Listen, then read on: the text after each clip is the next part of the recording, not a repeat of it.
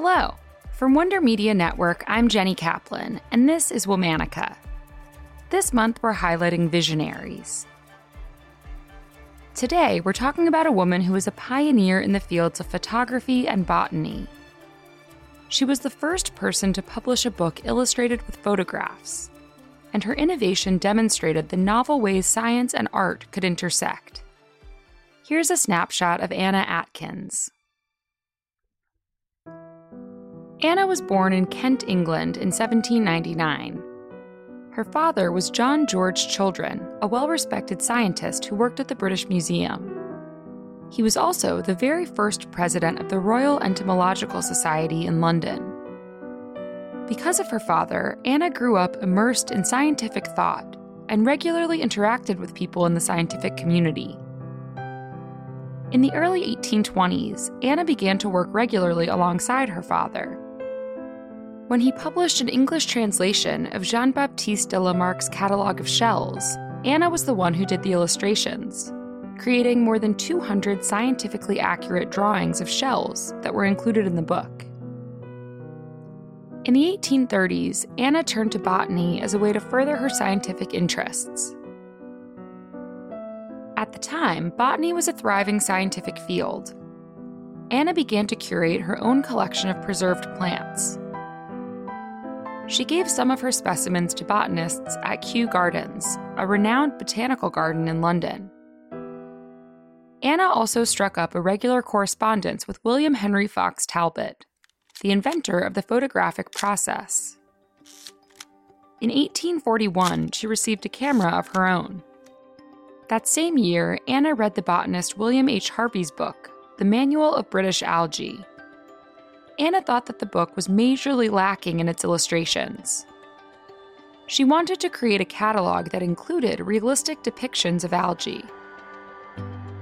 So she turned to cyanotypes. Cyanotypes are a type of photographic print.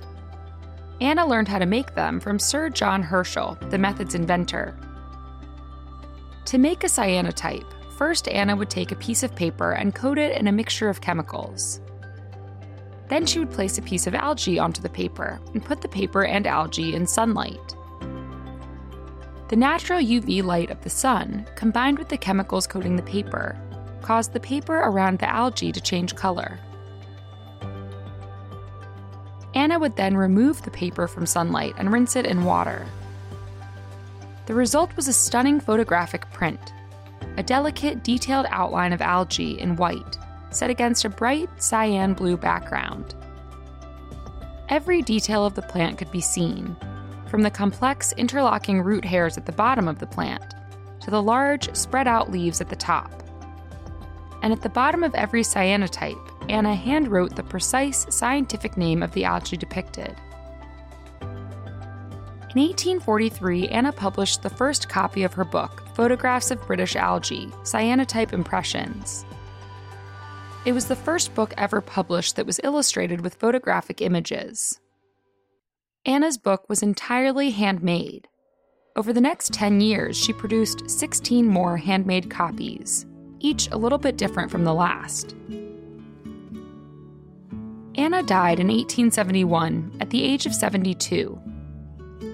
After her death, her work was largely overlooked by the scientific community. Then, in 1888, William Lang Jr., a Scottish book collector, found Anna's book and began exhibiting it at public lectures. Near the end of his life, William sold a large portion of his library, and Anna's work was almost lost to the world. Then, in the 1970s, a historian named Larry Schaaf unearthed Anna's book and republished her illustrations in a photo book called Sun Gardens.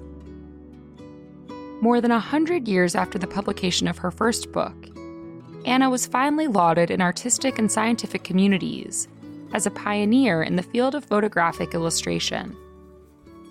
Anna's work has far outlived her and has gained a wider audience. Her cyanotypes have been exhibited in a range of museums. All month, we're honoring incredible artistic visionaries. For more information and pictures of some of the work we're talking about, Find us on Facebook and Instagram at Womanica Podcast. Special thanks to Liz Kaplan, my favorite sister and co creator.